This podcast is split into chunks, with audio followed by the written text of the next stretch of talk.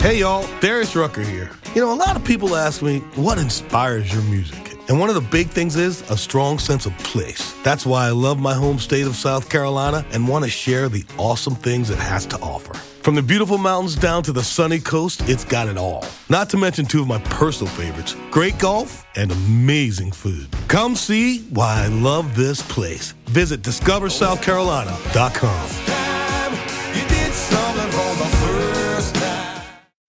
When you need mealtime inspiration, it's worth shopping Kroger, where you'll find over 30,000 mouthwatering choices that excite your inner foodie. And no matter what tasty choice you make, you'll enjoy our everyday low prices, plus extra ways to save, like digital coupons worth over $600 each week. You can also save up to $1 off per gallon at the pump with fuel points. More savings and more inspiring flavors make shopping Kroger worth it every time. Kroger, fresh for everyone. Fuel restrictions apply.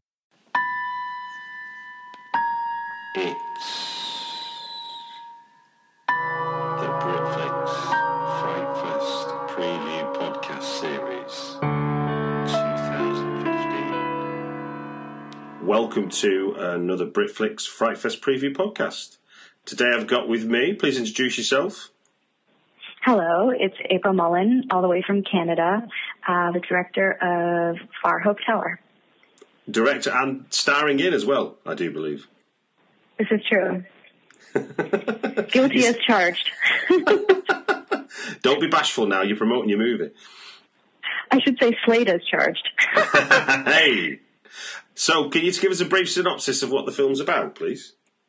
Of course. So it's a bunch of ghost hunters going into old abandoned tower, which is known for its suicides. And basically, they've been having this calling to go there, and they're trying to create the greatest pilot, um, you know, reality show, and on the hunt for some paranormal activity. But when they enter the building, things slowly start changing, and they can't get out of the building, and things unwind, including their minds, and uh, you know, there's possessions that take place, and it just slowly gets worse and worse and worse, and like you know, it's a it's a slow burn, but the last 20 minutes of the film just really hit home, and then there's sort of a twist at the end. Fantastic. That is, so, yeah. So, if if if a film was split into four quarters equally, and it was 25% each, and one quarter was scares, one quarter was mystery, one quarter was gore, and one quarter was psychological, and that's evenly split, what would be the split for your mm-hmm. movie? I believe the split would be there's a lot of psychological. Mm-hmm. The last 20 minutes is gore, Oh, and then the first, you know, act one is very thrilling. You know, it feels like a thriller. So and then it- it turns into psychological, and then there's a hardcore gore finale. wowza, wowza. yeah. So, when when and where can people see it at Fright Fest? August 30th. It's world premiere, and it is at 2 o'clock. And how stoked are you about the prospect of a world premiere and people coming to see your movie? It's absolutely fantastic. There couldn't be a better world premiere. We are in love with the Fright Fest audiences and the programmers, so we just feel like it's a real home for that film and where it belongs. So we're really pumped and honored to be a part of the festival and can't wait to unleash the world premiere there because we just think it's the right fit. And are you going to be in attendance with for your world premiere? It's undecided. I'm shooting another film in Canada right now, Yeah. but I am currently, yes, attending. Okay, okay, that seems that seems as committed as you can be. If work if work comes your way, I suppose you have to go there, don't you? I do, but I'm definitely committed to being there at this point, and I can't wait. All right. Well, look, when when you were in the when you're in the process of sort of coming on board as the, as, I mean, take us through how you come to be in the movie and directing the movie. Which came first?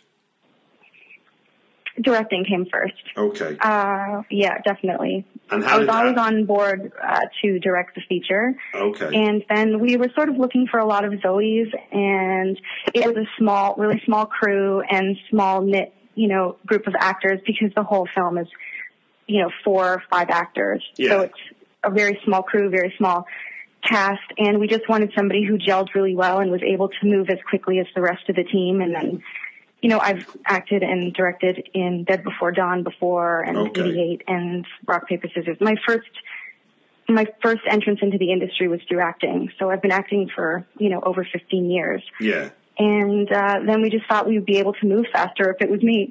And plus, I don't require a trailer. So like, I logis- just, I just run and gun it. I wear some boots and I get dirty.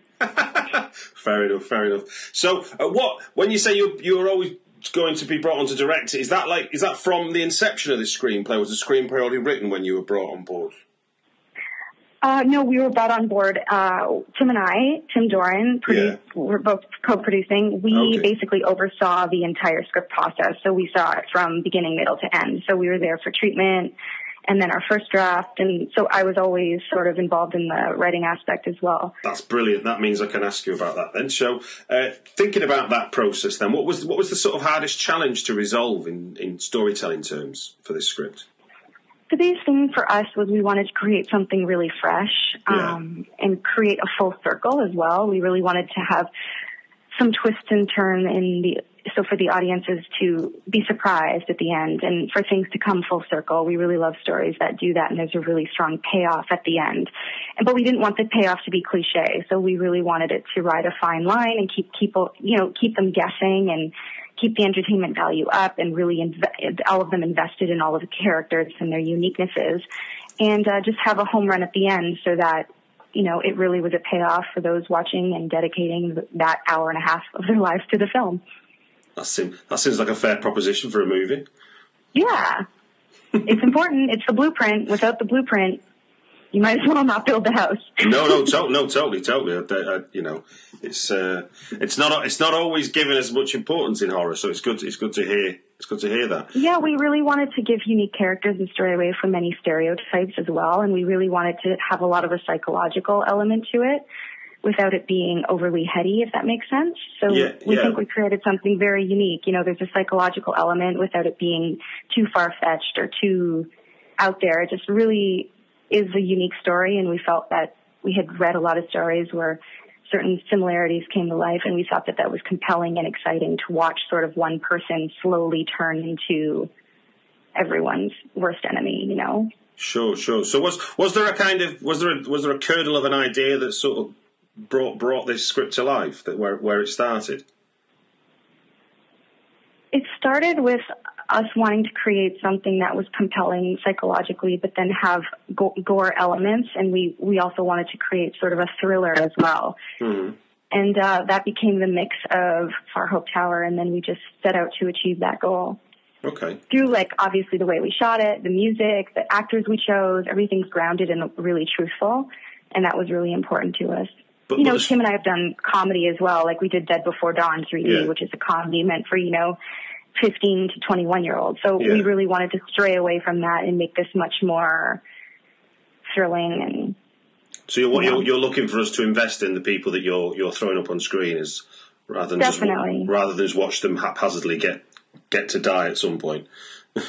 Definitely. And we found it really intriguing to watch somebody's mind sort of get overtaken by a by a spirit. We thought that that was really exciting and and, and interesting. It sort of has like a shining moment to it, you know, with a younger cast and a younger Jack Nicholson. So the actor John White did a really good job of writing that fragility between, you know, getting a certain amounts of possession and turning in and morphing into this spirit, but also trying to maintain the trust levels of keeping his friends to continue going up the tower. Yeah. You know, it was a, it was very unique to watch him work and watch him go in and out of character. It was, you know, it's all beneath his eyes and all in the subtext, and it's very, very creepy at times to watch that. And you think, "Ooh, is No. that the actor? Is that the person?" And I feel very afraid, you know. And it's it's it's amazing because the, all of the other three people really trust him because they hmm. go in as a team and they love him, and it's the leader of the group and. He's usually this, you know, the brave one and the hero, and he slowly turns, and they keep trusting, and they shouldn't have because he's actually turned into someone else. So, so is, is there a, is there a sense that you could read it two ways that, that, that there is the supernatural sort of possession, or it is some, or it is somebody just going mad? Yeah, definitely. You can definitely read it both ways. Okay, okay. So when when when you were looking when the script was all developed and and, and I realise I'm jumping over a lot of process here, but when, when No you problem. when you're at the bit where you come to be shooting the movie, what on the page for you as director um, seemed like the most insurmountable about what you were trying to achieve, and, and, and, how did you get over that, or what were the breaks you got to get get get to the, get to what you thought was successful? hmm I think after doing a 3D feature on a low budget, nothing is insurmountable. It kind of got rid of all my like, how on earth are we going to achieve the impossible? Yeah. So that kind of I got I got rid of that a few films ago. So now I'm just sort of like, oh my gosh, it's one camera and it's light and it's 2D. Everything is exciting to me, and we used a lot of steady cam in the film, and there's a lot of really cool, long sort of, you know, long shots without cuts. And I was really excited to work with our DP Rostejong and and sort of feel allow the characters to breathe in the space and you know let the film breathe. And those things were exciting to me because I'd never done a thriller you know mm. or a psychological horror before. So me just as a director that was what was exciting and challenging because I just had never done I'd never done a film like that with that kind of tone before. So Yeah. it wasn't insurmountable so much as like a very exciting challenge to me. I was like oh this is going to be great. And you know, our shooting schedule was very tight and it was shot uh, in 14 days and we had several, several location changes. And so that's always something, I guess time, I would say time is always of the essence and always Yeah. kind of nipping at your heels.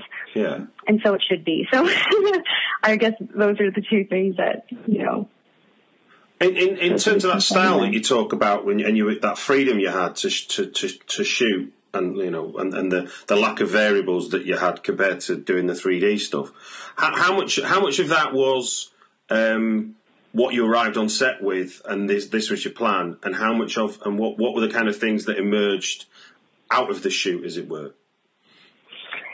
the of- thing that I love about the process in general, like filmmaking is so exciting because sometimes I feel like it never is, you know, entirely at all what you've envisioned. And new things come to life through every facet, you know, through the locations, through the actors, through, you know, the lighting that day, through the weather, everything kind of has to be malleable and you have this kind of going in, you have this titan of an idea and you are really excited about it, but it also really, you know, really unique changes happen throughout the day. It's like an organic beast that sort of transforms in front of you and you just have to know how to pull out the pieces of magic and sort of throw away the things that aren't working and, uh, you know, work with what's in front of you and what's given to you. Yeah, that being said, like one of our locations, we feel were legitimately haunted, and and it was in this old abandoned tower in Buffalo, and we never thought about that. And then going in and doing ghost hunting work and actually having a, a feeling of another presence, and then certain things would fall throughout takes, and you know, trying to calm the actors down because there's there's an amount of fear that's already happening throughout the crew, the crew because the script is so sort of walking on eggshells. So I never, in a million years, thought that there would be something scary with the locations that we had chose. I never thought there would be sort of a another feeling or a sense of something else being there, but that actually happened. So those kind of things kind of spin your world around and think like, is this a joke or is this actually happening? Oh my gosh, it is happening. You know, I was and then you say, find I- out I was gonna say- stories. I was going to say, I don't think they teach you that at film school, do they? The uh, No, they don't. You know, they don't. They don't tell you that the security guard is going to tell you that there had been, you know, several murders in the building, and and so crew starts kind of like freaking out, and you have to kind of, you know, bring the troops back to reality and be like, guys, it's okay, it's a film, we're going to be fine. But I never in a million years thought that that building would have such a strong presence and such a character. But I think that that really helps the film in a lot of ways, and it helps the actors, it helped our crew. It just it caused this realism of fear and sort of paranoia, which was actually, you know, you can read it on the screen, you can see it on the screen, which I think was actually a, you know, a blessing in disguise. No, no, no. And uh, just just out of interest, how did the security guard sort of drop this this sort of murder bombshell on you all? Oh, how did he tell us? Yeah, yeah, yeah. So, off- so I should say, when, when did it come in the elevator. really? It was in the elevator. Like we had never been told when we did the location scouting, so it was all fine. But then in the elevator, the elevator sort of went to any floor it wanted all the time, Yeah. and we were like sort of joking that that was part of what happens in the script. They can't get out of the building, and then the security guard. Well, sometimes I actually can't get out of the building when it closes because the and there's only one. There's there's the staircase is also doesn't work anymore. It's non-functioning because there was, you know, black mold or something like that. Yeah. So the only way in and out of the building is the elevator, which ironically had a mind of its own and would go to floors inexplicably. So it all started with like laughs and jokes in the elevator, but then it's quickly turned to like, are we going to be trapped here? Is this going to become like a documentary and then they find the footage 10 years from now and know what happened to all of us? so it kind of spun out of control and, you know, you kind of have to tell everybody it's okay, calm down, let's keep shooting so we make our days and make the best film possible. And we just used whatever kind of creepiness we had. Sometimes the gear was like getting up because people were stuck in the elevator, but who knows? What, There's what, inexplicable things that kind of brought that whole side of the film to I was life. gonna- I was going to say, what, what, what kind of energy did that bring to to uh, to your to your cast? at first it was fine, but then it sort of got a little scary. So then, you know, I kept saying, you know, use it and it'll, it'll work. And then, you know, at lunch we would all sort of get out of the building and see the sunlight again and remind ourselves that it's fine and we're just making a movie and go back in and slowly it would creep. So it was good that we were only in there for, you know, three days, that particular location. I don't think we could have stayed there the whole time. Did you did you ever get to the bottom of it, or are you just you just writing it off as it was No. haunted? we never got to the bottom of it to this That's day. So we just kind of nobody talks about it. Well, this is the first time I actually ever talked about it. So that's yeah, that was really really unexpected. So when you say something unexpected, that definitely was unexpected. that that wasn't what I was expecting, but it's good. It's good stuff. Um, So so um, so luckily, I'm talking to you now, and I'm not reviewing the real found footage of the horror filmmakers. Thank God. Thank God. Exactly. I'm not looking at a mad viral video of the, that someone's put on the web. Um, so, um, without giving too much away, um, but, but maybe maybe drawing on some specifics, what what are you most excited if you do make it over to the to the festival, uh, if work allows? What are you most excited for the Fright Fest audience to sort of experience from your movie, or something they're likely to see that you that you're quite proud of? the last 20 minutes of the film, I would be really excited to be in the audience and see what the reactions are. Yeah. Because I think it's sort of the end unravels very quickly, and I think it goes to a place that no one will expect it to, Brilliant. and it's pretty shocking. So that's what that's what I would be pumped up about at the back, co- sort of like eating my popcorn really furiously fast and excited about. I'm like, oh, it's coming, it's coming, it's coming. Uh, but yeah, So, and how do you? I mean, obviously, it's not your first film. How do you, how do you find watching your film with other people?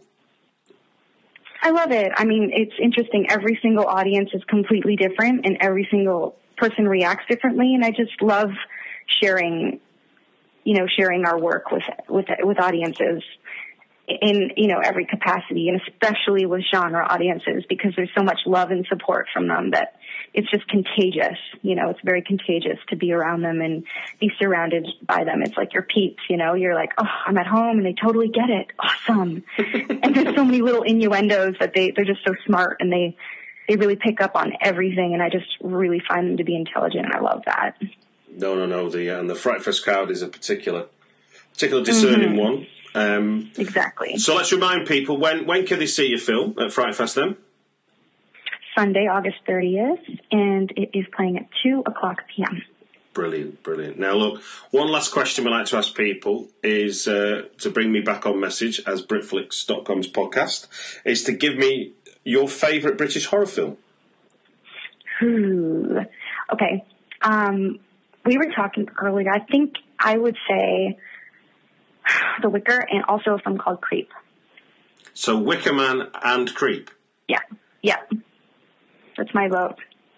They're good votes. Nobody's voted for Creep yet, so it's good to give that a shout out.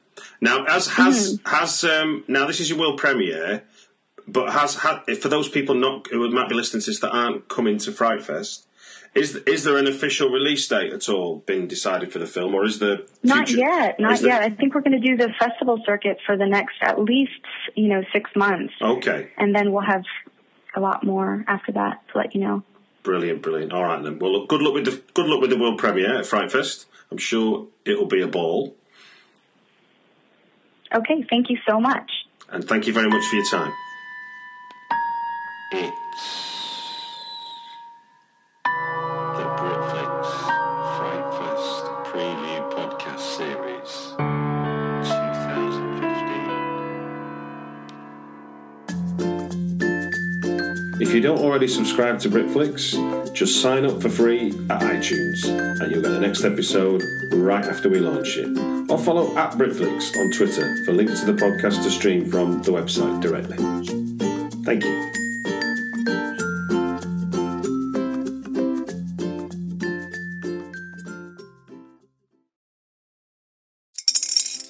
Spring is in the air at Littleton Coin Company, and we want to help you brighten your collection. Visit us at littletoncoin.com all month long to enjoy 15% off your purchase. With a wide selection of coins, paper money, supplies, and more, Littleton Coin Company has something for every collector's taste. Use promo code SPRING at littletoncoin.com for 15% off your purchase all month long. Restrictions apply. Littleton Coin Company. Serving collectors since 1945. Hey y'all, Darius Rucker here. You know, a lot of people ask me, what inspires your music? And one of the big things is a strong sense of place. That's why I love my home state of South Carolina and want to share the awesome things it has to offer. From the beautiful mountains down to the sunny coast, it's got it all. Not to mention two of my personal favorites great golf and amazing food. Come see why I love this place. Visit discoversouthcarolina.com.